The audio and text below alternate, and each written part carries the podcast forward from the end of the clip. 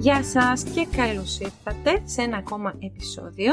Είμαστε εδώ με τον Δημήτρη Και τη Δανάη. και σήμερα μιλάμε για ένα ενδιαφέρον νομίζω θέμα, την τηλεόραση και ως μέσο ε, ψυχαγωγίας και ως μέσο, Δημήτρη, Ενημέρωσης. ενημέρωσης. Λοιπόν, ναι, Όπως ξέρετε, στα ελληνικά χρησιμοποιούμε την έκφραση μέσα μαζικής ενημέρωσης για να Mm. μιλήσουμε για την τηλεόραση, το ραδιόφωνο, τις εφημερίδες.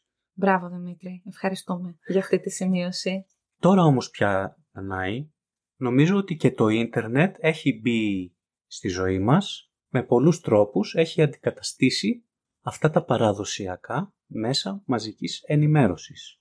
Νομίζω ε, ότι σου δίνει την δυνατότητα να δεις, για παράδειγμα, τις ταινίες, τα ντοκιμαντέρ, τις σειρές που σου αρέσουν, που είναι έτσι μια, πώς να το πω, μια ψυχαγωγία, όποτε και όταν θέλεις, χωρίς διαφημίσεις, χωρίς Ναι. διακοπές. Ναι. Να διαλέξεις δηλαδή την ώρα και τη στιγμή που θα δεις κάτι. Αυτό που λένε τα, οι πλατφόρμες on demand. Για αυτό το σκοπό παλιότερα είχαμε τα video clubs. Ακριβώς, ναι. Και όχι πολύ παλιότερα, εδώ που τα λέμε, ε. Το 2000. Όχι καθόλου. Ήταν, ε, εγώ θυμάμαι ότι νοικιάζαμε DVD για να δει η, μικρή μας, η μεγάλη μας κόρη, παιδικά, επειδή δεν είχαμε τηλεόραση στο σπίτι. Και τότε επίσης το YouTube δεν ήταν τόσο ε, διαδεδομένο και δεν υπήρχε φυσικά YouTube Kids. Πράγματι, αλλά αυτό είναι ήδη πάνω από 10 χρόνια πριν και ήταν στο τέλος Ναι, πια. ναι, έτσι νομίζω. Τι έγιναν αυτά τα καταστήματα, DVD, τα video club, δεν έχω ιδέα. Φαντάζομαι ότι είναι για τους συνεφίλ ακόμα. Δεν μπορείς να βρεις παλιές, καλές ταινίες. Τις περισσότερες φορές βρίσκεις τα πιο δημοφιλή, Μμμ, ναι, τα πιο καινούργια, ε. πιο καινούρια. Αν θες να δεις μια ταινία του 1960, κλασική ας Ναι, πούμε, ναι. θα τη βρεις πολύ δύσκολα στο ίντερνετ.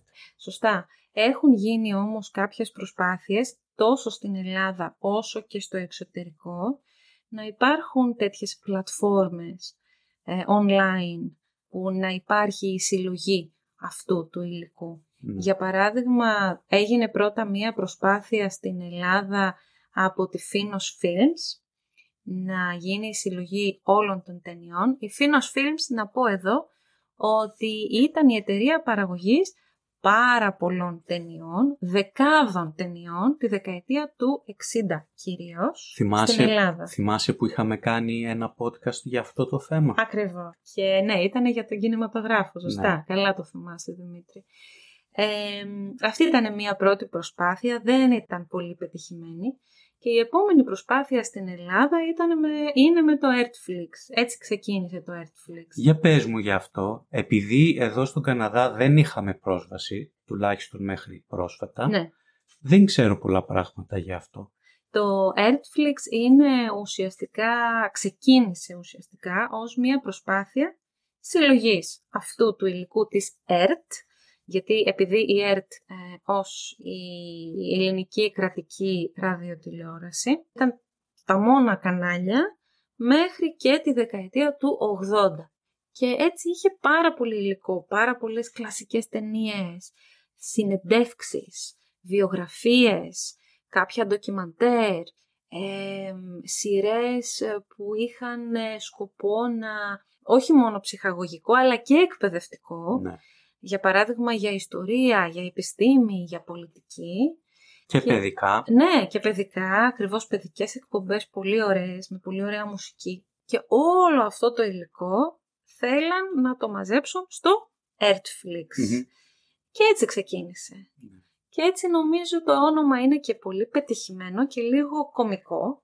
ναι. Ε, επειδή διάβασα πώς ε, έβγαλαν το όνομα αυτό και ήθελαν δηλαδή να κάνουν κάτι που να μοιάζει με Netflix και το ονόμασαν Netflix. Ήταν νομίζω έτσι έξυπνο. ναι. Ε, και στο εξωτερικό να σου θυμίσω ότι υπάρχει εδώ, τουλάχιστον εδώ στη Βόρεια Αμερική, το Canopy.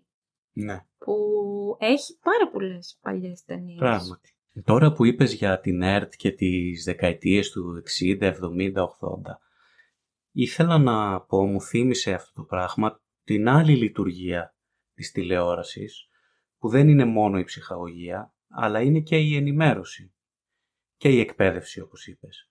Αλλά αυτή τη λειτουργία των μέσων μαζικής ενημέρωσης μπορείς να τη βρεις και αυτήν στο ίντερνετ. Μμμ. Οι εφημερίδες ανεβάζουν τα άρθρα τους πια στο ίντερνετ. Συνεντεύξεις στο YouTube ή σε άλλα τέτοια social media. Μμμ.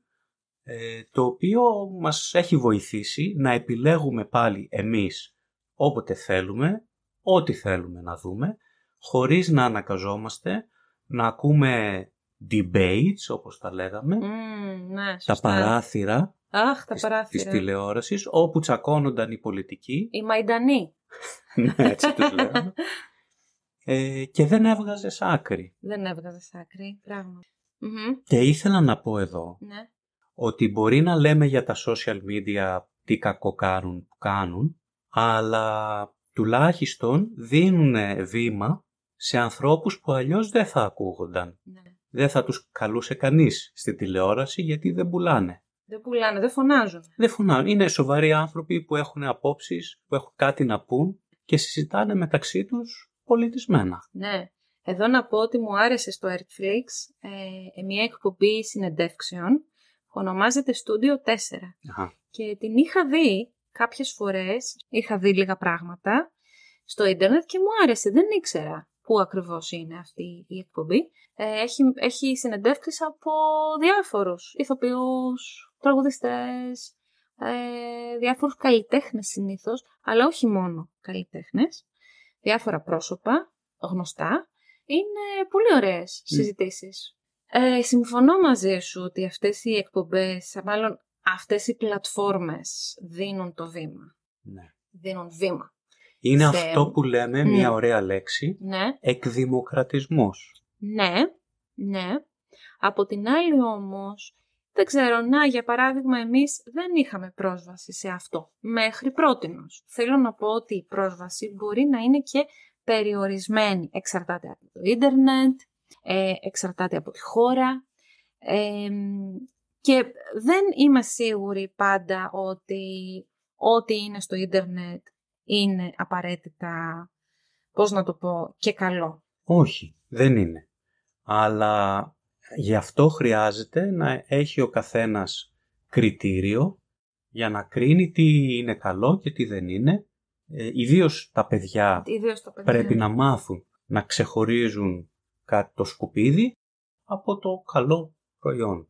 Τουλάχιστον εδώ κάνουν στο σχολείο μαθήματα Ενημέρωση. Ναι, για το πώς να κρίνουν ναι. και πώς να χρησιμοποιούν το ίντερνετ με Σωστά. ασφάλεια. Τι σου αρέσει να βλέπεις στο Netflix, για παράδειγμα, ή σε κάποια άλλη τέτοια πλατφόρμα; Στο Netflix. Δεν βλέπω πάρα πολύ Netflix. Μμμ. Ε, βλέπω κυρίως συζητήσεις επιστημονικές, φιλοσοφικές κτλ. Αυτό Και με... βιντεάκια με γάτες. Και αυτό, σωστά. Αυτά με διασκεδάζουν για κάποιο λόγο. Όταν είναι να δω κάτι μόνο για διασκέδαση, κάτι εύκολο ας πούμε, Μμμ. ε, βλέπω σειρές φαντασίας. Και αυτό που λέμε fantasy, Ναι. με κόσμους φανταστικούς και περιπέτειες ε, και δράση. Αυτά μου αρέσουν και μερικές κοινωνικές σειρές. Εσένα όμως για πες και εσύ τις προτιμήσεις σου. Λοιπόν, ε, φυσικά και εμένα μου αρέσουν οι ταινίες φαντασίας, ε, αλλά εκτός από αυτές τις ταινίες ή τις κοινωνικές ταινίες, για παράδειγμα, ε, μου αρέσουν πολύ οι σειρές που... οι ταξιδιωτικές ή οι σειρές που συνδυάζουν ταξίδι και γαστρονομία. Α, ναι. Αυτά τα βρίσκω πολύ διασκεδαστικά και ενημερωτικά και μου αρέσουν επίσης κάποιες σειρές που μιλάνε για κάποιες, για παράδειγμα, επιστημονικές ανακαλύψεις ε, ή α, ανακαλύψεις σε σχέση με το διάστημα. Αυτά μου αρέσουν. Σαν να είναι έτσι εγκυκλοπαιδικές γνώσεις Ναι. σε βίντεο. Ναι, ναι. Έχω την αίσθηση, Δημήτρη, ότι θα μπορούσαμε να πούμε και άλλα πράγματα. πάρα πολλά. Ναι. Οπότε ας κλείσουμε με αυτό. λοιπόν, σας ευχαριστούμε που μας ακούσατε και μας κάνατε παρέα σήμερα. Γεια σας. Γεια σας.